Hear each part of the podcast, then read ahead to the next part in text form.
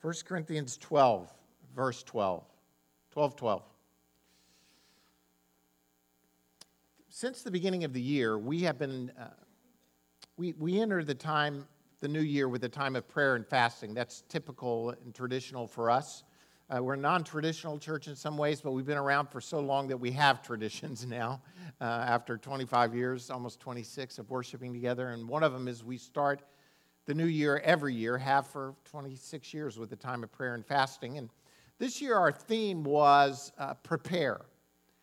And the idea is this, and I'm just reviewing it real quickly for those who are new today. Uh, the idea is this the world's model for how to live your life is to predict the future and then plan to meet your prediction. You kind of throw a vision out there of what the future might look like, and then you plan on how to get there. Um, and I'm not against predicting or planning, but the problem with the model is if your prediction is off, then all your planning is off as well. Uh, just as an example, last week, last week I, I had planned, I'd predicted that I would uh, run the Mercedes half marathon on Sunday morning. Then I would come to church. I'd actually gotten Gabriel to preach that morning. I'd had uh, some, uh, an eye procedure done the week before, so I thought it'd be great to have Gabriel preach. And I was going to run the race that morning. And I think some of you were so worried about me running this race, you prayed that, that God would intervene, and He did. And I got some sort of stomach virus. Um, so at about 5 a.m., when I was throwing up, I realized, you know, I'm really not going to be able to run this race uh, at 7 a.m. So all my predictions came to naught. Uh, I had planned on it, I had trained for it, I was ready for it, but I wasn't there. Instead, I was home uh, in my recliner watching the live stream. And to all those who are live streaming, hi. Glad that you're uh, watching us if you are. And uh, if you're sick, we understand, stay where you are. If you're lazy, get to church. Uh, that would be my, my word on live stream uh, broadcast. Uh, I'm not going to call any names this morning of people I think might be in the second category. But in any case, your, if your prediction is wrong, then all your planning is wrong. Instead, what I think happens, one of the ways God works, is He calls for us to prepare, to get ready, to pray, and then when He moves, we're ready to go with Him and we participate in his plan. So you can either go with the prediction and planning model, which there is some validity to it, but again, I think more often than not, our predictions will, won't work. Uh, so our planning is a waste of time. I would contend that we need to prepare, which we talked about in our series in January. And then Gabriel shifted the, the scene to last week to where we now need to participate participate. He's talked about creating sacred spaces, participating in God, and creating sacred spaces in your life. On Wednesday evening, we're doing a series called Practicing the Power. I know it's a lot of P's. Um, we do that sometimes, but Practicing the Power, based on a book by Sam Storms that I would encourage you to get. And in Practicing the Power, it's, it's the idea that we participate with God in his move and his anointing and his infilling in our lives. That God has endued, endued us with power. His presence, the person of the Holy Spirit, is in us and on us. It's the power of God that works in us, and that we need to participate with Him, practice the power. Uh, both in a corporate setting, in an individual setting, and in our small groups, wherever the body of Christ gathers together, we need to be participating with them. So, in this series, we're looking at how we can participate with God. Today, we're going to, and next week, we're going to talk about participating in body life. In body life, the body of Christ. How do we participate? Uh, then we're going to talk about participating with God in worship, participating with God in evangelism, participating with God in prayer. Some different ways we participate with God all the time as we prepare and participate. So it's not a one thing or another, is what I'm trying to hopefully communicate a little bit.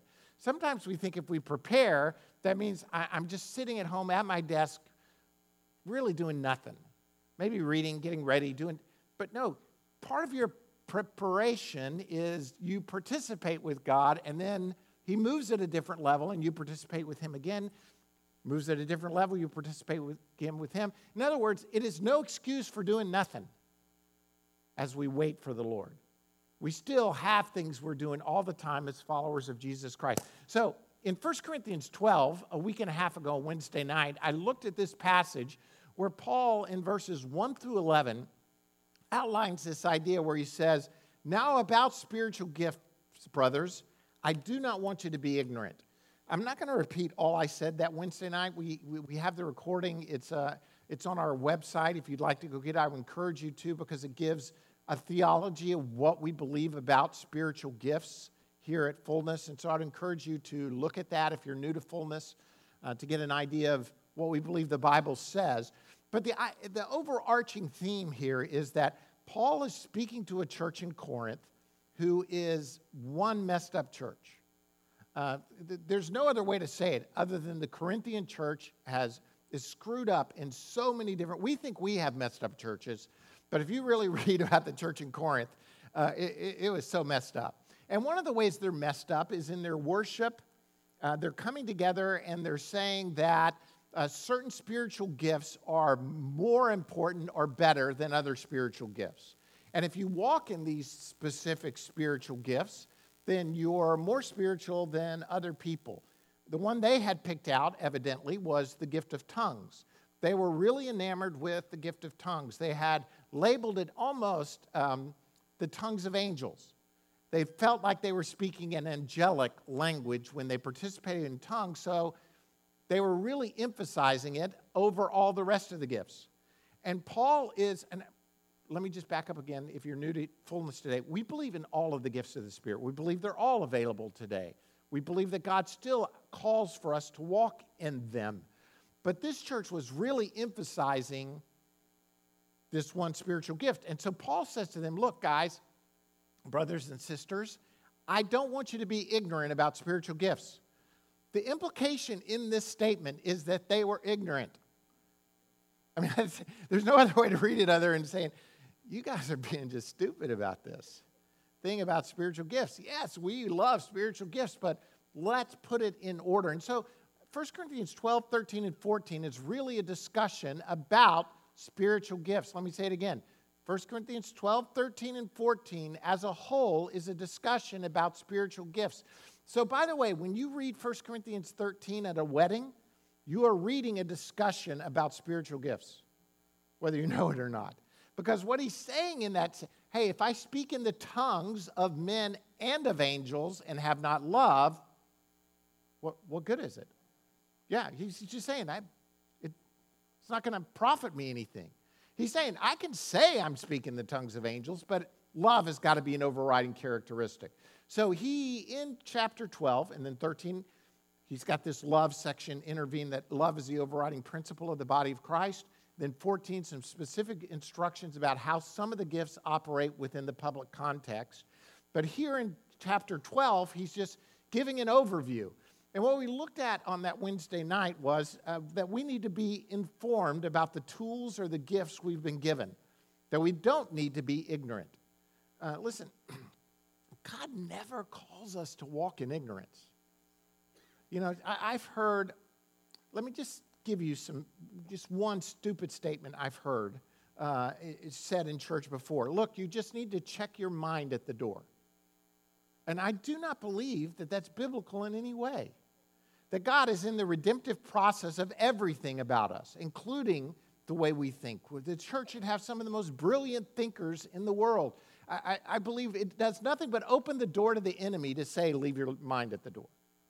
Now, I know what they're trying to say is look, don't be so intellectual that you can't receive in faith what God is saying, but leaving your mind at the door is not the answer.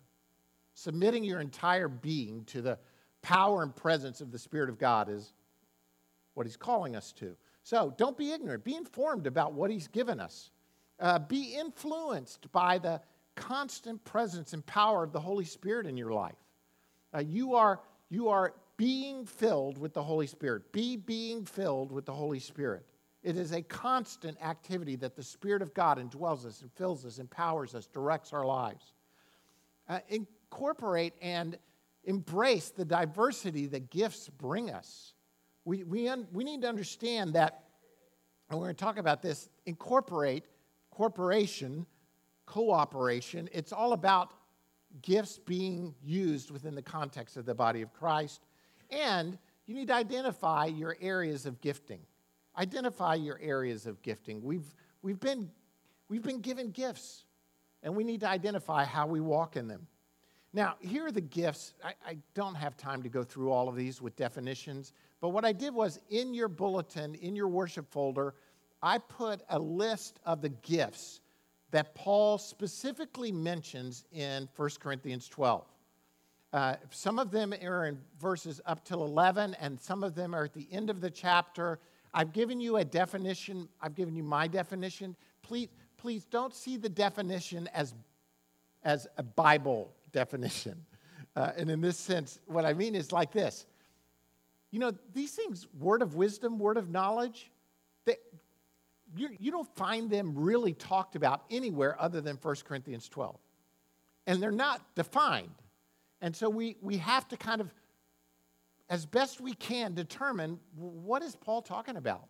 And so one of the ways I see word of wisdom, and I'm just going to go through a couple of these for you, and then you can read the rest of them. Um, this is where God gives a person some wisdom uh, supernaturally of what he wants of his mystery concerning the Christian faith that a person can then speak out. Where you speak a word of God, a word of wisdom into a specific situation. Um, there are, um, so, so, for instance, uh, Peter on the day of Pentecost, he gets up to preach a sermon. And I don't think Peter had spent a ton of time in sermon prep on this, uh, on this Pentecost sermon. But he connects he quickly connects a passage from the book of Joel with what's taking place on that day. And he quotes Joel and he says, That passage is what you're seeing today. And he speaks forth the wisdom of God into that circumstance, that situation. To me, that's an example of a, a word of wisdom that, that's coming forth. And there are a lot of others that we could look at. A message of knowledge is is some sort of revelatory word from God, some information that you could not know any other way other than God gave it to you. Uh, for instance, I'll give you an example here. Um, one of my favorites is uh, Jesus with the woman at the well. Now, I know whenever I talk about Jesus and spiritual gifts, you always automatically say, well, yeah, yeah that, that's Jesus. But there's tons of other examples. But I like the one of Jesus at the woman at the well where talks about her husband, and he says, yeah, yeah, yeah, you, You've had six of them, and the guy you're living with is not your husband. Well, how do you know this? Well, because he, he gets a word of knowledge of some sort. And God will give you insight and knowledge if you'll, if you'll be open to the idea that maybe the Spirit of God wants to reveal something to you.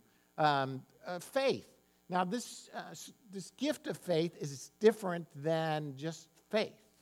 I mean, we're all, all to have faith, right? Without faith, it's impossible to please God. But at the same time, there seems to be a, a supernatural giftedness for faith. Uh, for instance, when uh, Peter hops out of the boat and starts walking on the water, he has, for a time, he has a gift of faith operating in his, in his life. Healing, I think that makes sense, uh, where we pray for people to be healed.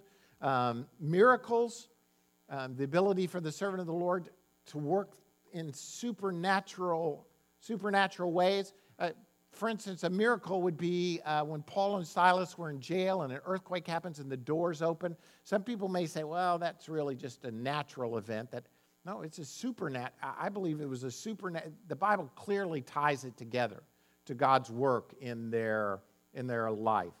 Uh, prophecy, the proclamation of God's word through through human lips. Um, for instance, when Agabus comes before Paul, Paul's on his way back to Jerusalem, and Agabus, this prophet, comes and he ties himself all up and says, If you go to Jerusalem, this is the way you're going to leave. Uh, he prophetically speaks forth what, what God is doing, uh, going to do. And Paul still goes. He doesn't stop, but at least it gives him insight for what's going to take place in the days ahead. The Bible is clear, especially in 1 Corinthians uh, 12, 13, and 14 that prophecy is given for the encouragement of the faithful, that's us, conviction of unbelievers, and for guidance of the church on specific issues. There is a reason that prophecy, it is not a, a dog and pony show, by the way. It's not a circus act. It's given for the building up of the body of Christ, for encouragement, for unbelievers to say, surely God is in your, surely God is in your midst. Uh, discerning of spirits, the, the ability to see through situations and see where a spirit is operating. Um, I could give you some uh, biblical examples. A good one is do you remember when, um, um, what's their names? Paul and Silas uh, were in Philippi, and this girl is going around saying, Hey, listen to these guys. They're servants of the Most High God. And she's just following around day after day. Now, if you think about it, the girl is not saying anything that's not true, right? She's saying, Hey, listen to these guys. They're servants of the Most High God. And at some point, Paul gets tired of her following him around. He discerns this spirit she's speaking is not of God, and he turns and he casts the demon out of her. Now, by the way, it caused some problems because people were making money off this girl who was demon possessed, telling the future, and uh, some people get really upset uh, over the whole situation. But we need discerning of spirits. I, have had in our church at times, I remember one specific example where uh, Chris Kuhn came up to me and I was talking to a person, and the person left, and Chris said to me, Hey, I discern a, a, a spirit here in this person. Now, I got nothing talking to the person, but Chris discerned there was something else going on and protected me from a situation that could have, and it turned out evidence. I don't want you to think if you come up and talk to me, somebody's going to accuse you of being a demonic spirit and some elder. It's only happened like once or twice or a hundred times in our church, so it's not really. It rarely happens. It's only happened a couple of times, but evidence later showed that this was indeed the case. But I, that's why the body of Christ needs one another. We need protection. We need the gifts operating because I'm going to get to this in a minute. Not one of us has all the gifts. Not one of us has all the gifts. Where am I? discerning of spirits, and this is why I don't want to get too hung up. Tongues we'll talk about later on, spiritual utterance of a language given to us by the Holy Spirit. Now, Paul also makes clear in this passage that tongues are directed toward God concerning the mysteries of God for the edification of the one who's speaking the tongue, for the edification of the believer. Once it becomes an interpreted tongue, meaning somebody speaks to others. So let's say a tongue happens in a public setting. The person speaking it is the one edified. But once it's interpreted, then it becomes like the gift of prophecy where it builds up the body of Christ and it encourages one another. Uh, and then at the end of the chapter, he goes into a lot of other gifts in the same context. Um, he talks about apostles, he talks about teachers, he talks about the ministry of helps, and he talks about administration. All of those are mentioned at the end of this chapter in the same discussion as these, what we would consider more supernatural gifts. See, here's the point gifts are gifts. I know that, that, that was brilliant, wasn't it? gifts are gifts. You know, we, we talk about the sign gifts or the supernatural gifts like there's something more special than the gift of helps. People know. They're all gifts of God. And that we, we need to walk in all of these gifts. And a gift is given to us by God in the person of the Holy Spirit for the building up of the body of Christ. And we're going to we're going to see how this kind of plays out in the passage we're going to look at, verses 12 through uh, 27 or 8, the end of the, the end of the chapter. all of these discussions, and especially the one we're going to talk about, is given within the context of the body of Christ. How's your body doing today? This carton that you have. How's your, how's your, I know that's a strange question for someone to ask you on Sunday morning, but most of us, we don't really want to think about our bodies that much. You know, some of us are really pretty displeased you know, there's just, there's a little too much of my body. There's not quite enough of my body. And my body has a weird shape. I've got aches and pains in my body. I mean, if we start thinking about it too much, we kind of get all whacked out a little bit about how our body is doing. But one of the things I think is important for us to ask ourselves is how is the body doing? I go to the doctor every year. Um, I don't want to go into detail on all this, but my dad had a certain form of cancer, prostate cancer, um, and it's genetic. And so they told me I have to go get this checked every year. Now, without going into details, I hate, I hate this. I mean, I could think of a million reasons to not go and be checked up. I, again, I'm not going to go into details. Um, but the funny thing is, if I don't do it, then I'm susceptible to cancer in my body doing things that are hidden that I may not know about until it's too late. So the question is do I want to just ignore it, pretend, hope, or do I want to face the reality of this is what's going on? And I think it's time for the body of Christ, the church, to face the reality of are we healthy or not? Is the body of Christ walking in health? Paul says, You are the body of Christ, and each one of you is a part of it. This is the part where I, am going to be nice, but I want to be firm in that each one of you is a part of the body of Christ. We have a messed up theology too many times to say, you know, the staff, they're really the ones who make the body function, or the elders, or certain super spiritual ones. No, no, no. Paul is saying the only way a healthy body functions is by each one doing its part. And to do this, we have to get past the consumer mindset that's so rampant in the American psyche, especially as it translates into the church. I want a church that feeds me well. I want a church that puts on a good show. I want a church that meets all of my needs. No, the church was never designed for that. The church was designed for every single one doing its part and walking in its spiritual gifts. William Barclay said that a body consists of many parts, but there is in it an essential unity. An essential unity. Plato talked about um, he, he said we use the terms I have a pain, meaning that even if my finger hurts, it's, it's a part of my whole body, the unity of the body, and we need to walk in it. So let me just say this too.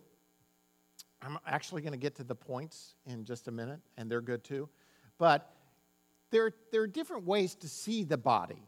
There is the universal body of Christ, which means every believer across every nation, all time, who calls Jesus Christ Lord are part of the body. So, fullness is a part of the body of Christ, just like Church of the Highlands or Shades Mountain Baptist or any other church in our area that lifts up the name. We're a part of the body of Christ. At the same time, a local church body is a body of Christ and functions in a very specific way as God directs us. So there's the, both the universal and the, the local. Paul is talking to a church, Corinth specifically, about them functioning as the body of Christ. Now, he could have said, you know, the church in Corinth and the church in Ephesus and the church in Galatia, you're all the body of Christ. But he at this point is talking to them specifically about the way they are functioning. So I'm going to talk to us specifically in these points about how, how we function. So here are the points. First point is this implement your gift and service. Implement the gift you've been given or the power of the Spirit that is at work within you in serving. I'm going to just walk us through 1 Corinthians 12, beginning with verse 12 to the end of the passage. he says, The body is a unit, though it is made up of many parts and though all of its parts are many, they form one body, so it is with Christ. For we were all baptized by one Spirit into one body. By the by the way, this is one of the few places that the term baptism in the Holy Spirit, baptism with the Spirit, is mentioned that is not a, a re- direct reference that contrasts the, um, the baptism of John with the baptism of Jesus. He talks about we were all baptized into one spirit. So it is with Christ. For we were all baptized by one spirit into one body, whether Jews or Greeks, slave or free, and we were all given the one spirit to drink. Goes on and says, Now the body is not made up of one part, but of many. If the foot should say, Because I am not a hand, I do not belong to the body, it would not, for that reason, cease to be part of the body. And if the ear should say, Because I am not an eye, I do not belong to the body, it would not, for that reason, cease to be a part of the body, part of the body. He's saying, Look, you're part of the body. you're part of the body. Whether you say I'm not a part of the body is, by the way, irrelevant. He's saying, I, even if I say I'm not a part of the body, no, he's saying, you know what? Would that make you less likely to be a part of the body just if your hand said it's not a part of the body? No, he's saying you are. He's, you get it? He's trying to say you are a part of the body of Christ. Whether you want to admit it or not, you are. And as such, function in the way that God has gifted you. If you're a hand, be a hand. If you're a foot, be a foot. If you're a nose, be a nose. whatever part you are of the body, be that part in service. Serve. Do what God has called you to do. Because he says now the body is not made up of one part, but of many. For the body to function, every body part has to do its part.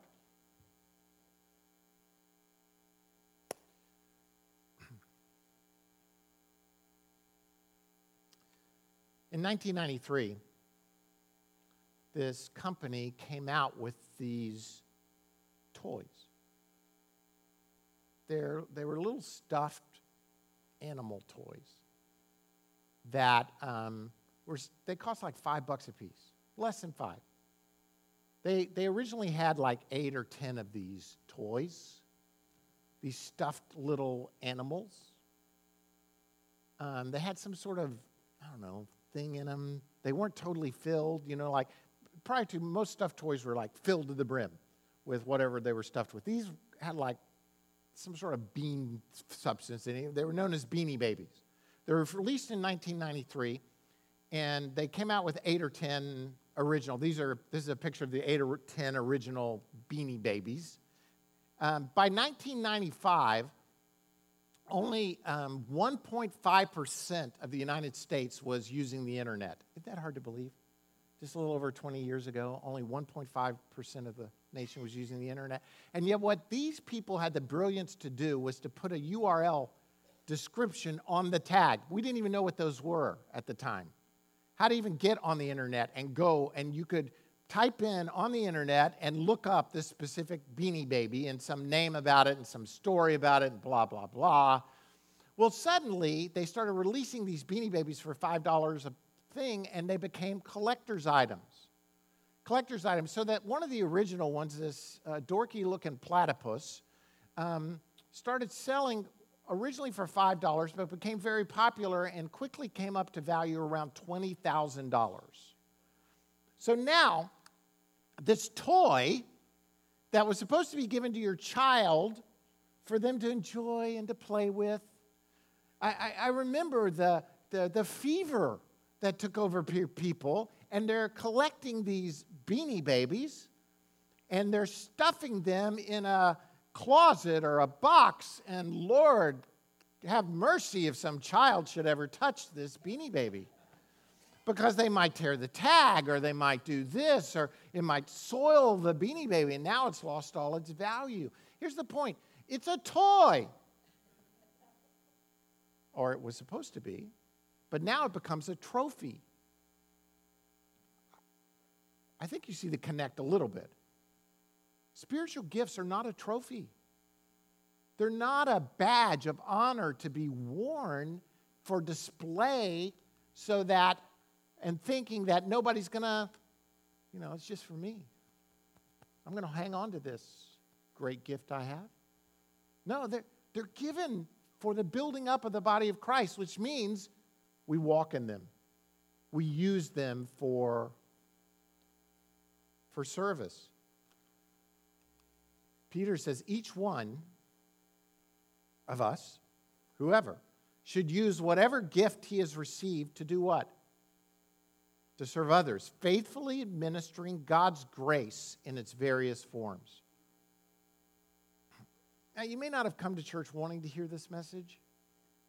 Um, this message that says, look, people, we've got to get off our rumps and do what God has called us to do. You've been given a gift. You, you've been endued with this gift. If we're going to practice the power and if the body of Christ is going to function like it's supposed to, then we, we serve. We serve. You, you may be thinking, you know, the next thing he's going to do, he's going to take up an offering. He's going to tell me I got to give. He's going to make me do something. I'm not going to make you do anything. I'm calling, I'm calling the body of Christ to listen to the Spirit of God who's been implanted in each of us and gifted us in a certain way to, to overcome two things. One is the flesh that gets in the way of us serving, and the second is the voice of the devil who's telling you you're not qualified. And instead to say, Greater is he that is in me than he that is in the world to step out in faith. And you may be saying, well, my gift ain't all that special. Yes, it is. Every gift is special. If you have the gift of helps, don't see yourself as something less than somebody who walks in faith or miracles or healing. It is not less than, it's just as essential as. Paul tells Timothy, do not neglect your gift and a later passage, he says, I remind you to fan into flame the gift of God. There, there's something we do to unleash the gift that God has placed within us by not neglecting it, to fan it into flame, to see it operating within the context of the body of Christ. Here's my point I hope you're not feeling beat up. Instead, I hope you feel encouraged for me to say, God has gifted you. serve. Step out in faith. You, will be amazed at the difference it makes within the body of Christ. And I, I, I'll tell you this too it'll bless you too. It will. That's not the first goal, but it will. When you're doing what you're made to do and gifted to do, you know, I, one of the things we say a lot uh, two of the greatest days of your life are the day you were born and the day you discovered why. One of the ways you discover why is by walking in the gifts that God has given you and is continuing to give you.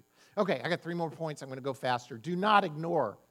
Do not ignore your own limitations. That being said, you are a part of the body of Christ. You are not the body of Christ. If the whole body were an eye, where would the sense of hearing be?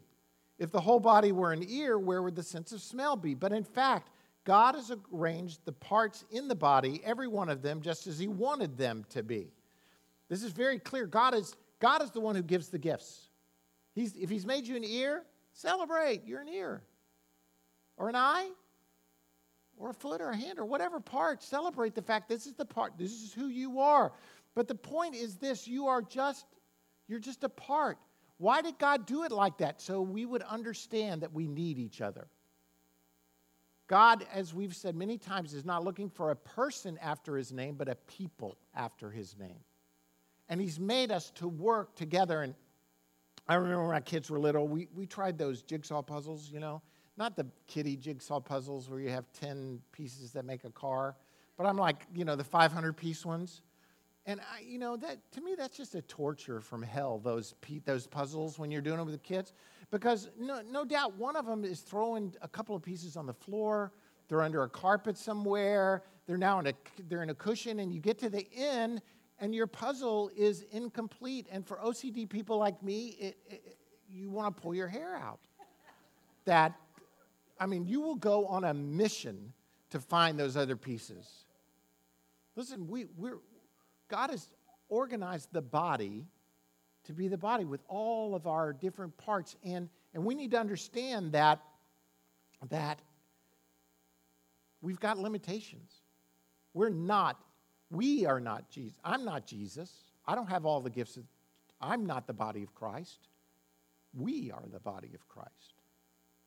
And we need each other.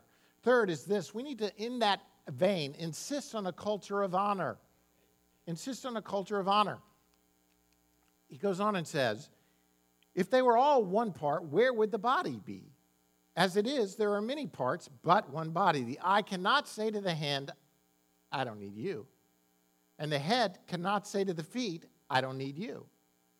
He's saying, look, honor one another. We need each other.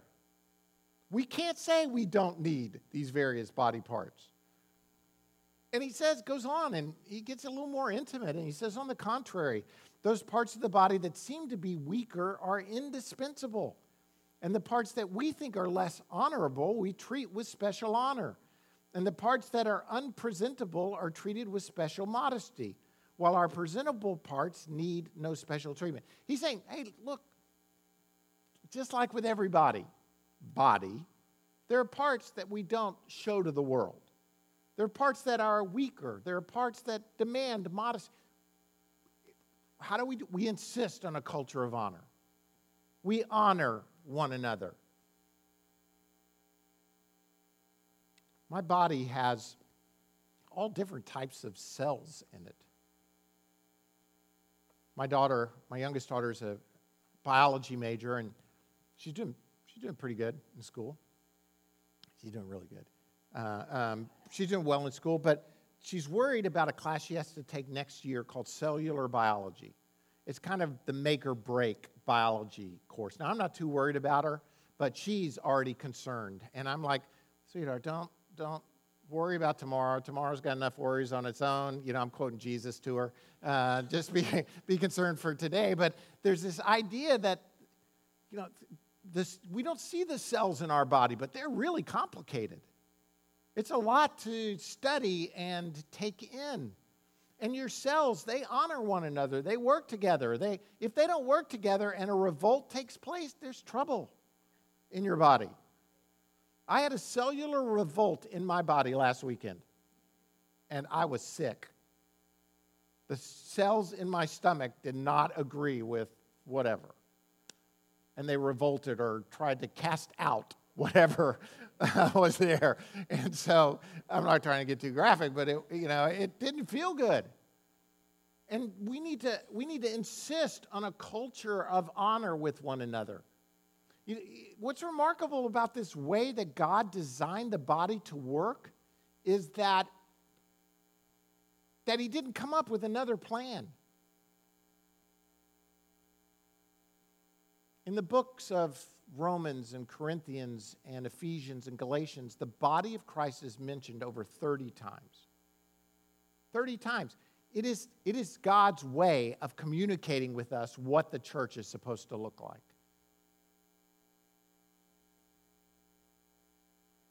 Many of the problems, I think, I believe, that the church is dealing with today in its modern context is we've forgotten that we are the body of Christ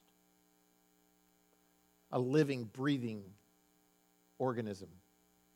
Instead, we institutionalize, we glamorize, we entertainize the church, or we make it a selfish ambition that it's all about us.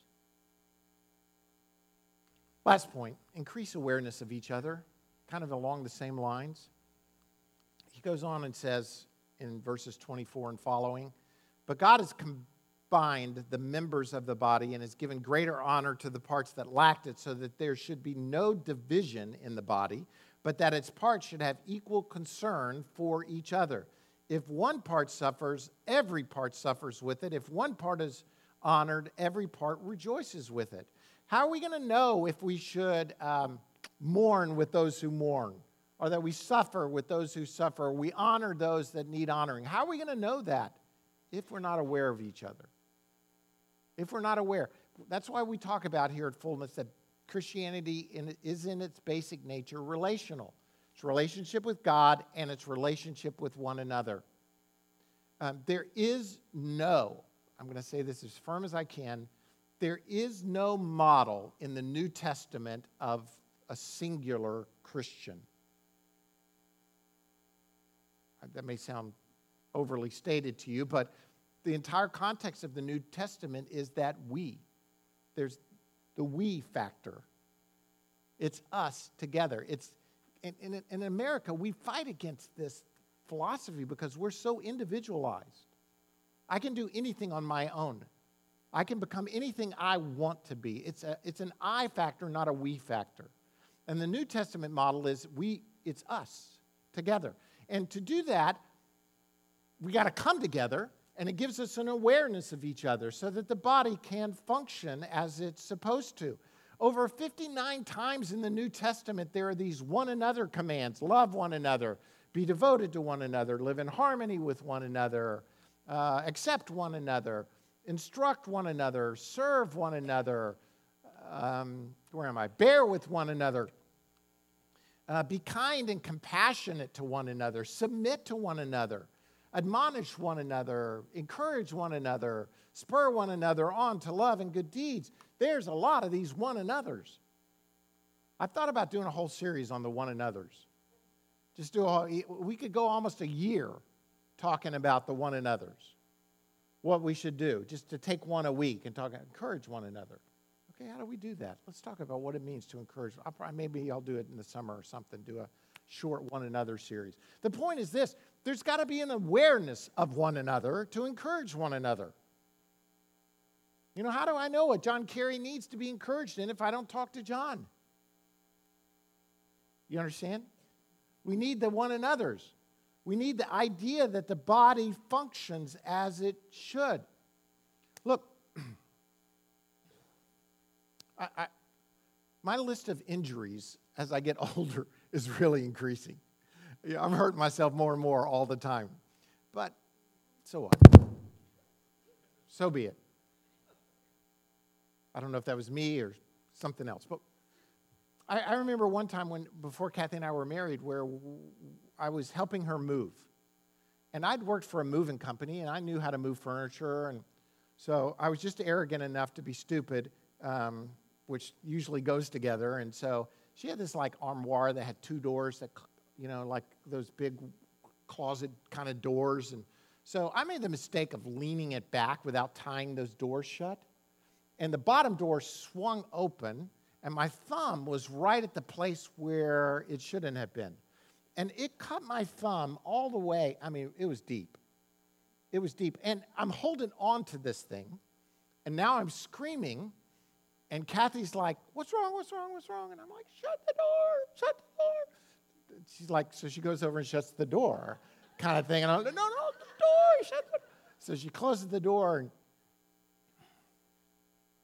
do you know my finger hurt so bad? It hurt so bad that night that the rest of my body stayed up all night to keep my finger company. you know, I kept trying to say, oh, just forget the finger, it's no big deal, let's go to sleep. But no, no. The rest of my, it stayed up all night.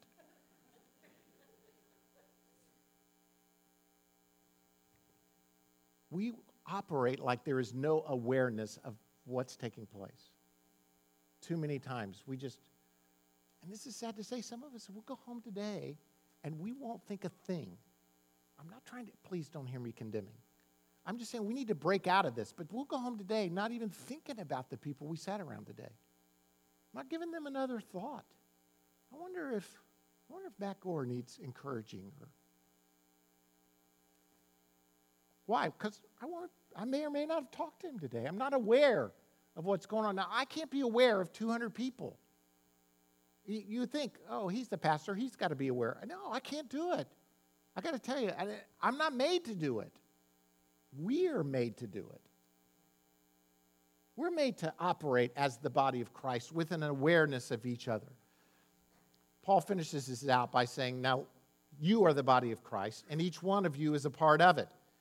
And in the church, God has appointed first of all apostles, second prophets, third teachers, then workers of miracles, also those having gifts of healing, those able to help others, those with gifts of administration, and those speaking in different kinds of tongues. Are we all apostles? The, the implication here is no. In case you're wondering, the answer is no. Are all prophets? No. Are all teachers? No. Do we all work miracles? No. Do we all have gifts of healing? No. Do we all speak in tongues? Again, the implication here, by the way, is a no. Do all interpret? No. But eagerly desire the greater gifts. He's saying, go for the, go for the gifts. Go for all of these gifts. And he's going to tell us in a minute which one he thinks is greater, by the way, and why. But he's saying, look, go for the gifts, go for them. None of us has every one. None of us all have the same one. We have different ones. If we're going to if we're going to participate as the body of Christ with what God has for us, then we need to implement the gifts that He's given us.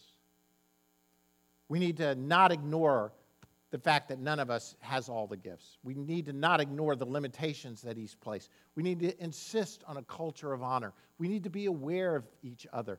And in doing so, I believe that the body of Christ will practice the power that He's placed within us. You see, it's, it's not a dog and pony show. Practicing the power of God, as a matter of fact, I would contend this that practicing the power of God is a moment by moment daily obedience to the power of the Spirit that He's placed within us to minister life within the body, to build up the body, so that we go out and we shine to the world the light of the goodness of Jesus Christ. That's my prayer for us. I want to encourage you today, and hopefully you'll go away from this encouraged. Hopefully you'll go away saying, I, I am somebody, kind of thing. I am filled. Some of you will get that movie reference later, but if you don't, it's fine. It's irrelevant. But you are someone. You are empowered. You have been baptized in the Spirit of God. You've been filled with His Spirit. You've been gifted by Him. We are the body of Christ. Lord, I thank you today. I pray that I want to pray for every single person who's a part of fullness that we would find our place of service and ministry within this church. Lord, that we would receive the truth that apart from the body, we cannot fully know God's will for our relationship within the context of the body. Without the eye, the hand doesn't know what to do. Without the ear, the, the rest of the body may not know how to respond. So today, Lord, I pray that we would be sensitive to your power and your presence within our lives. That, God, we would walk filled with, flowing with, empowered by the Spirit of God and all the gifts in their various forms. That we would serve and we would walk as you've designed for us to, to operate. May Fullness Christian Fellowship be this local body that you've gifted us to be. And we believe, Lord, I believe that every gift that we need to be the body of Christ is present in this room today. May we walk in them. Thank you, Lord.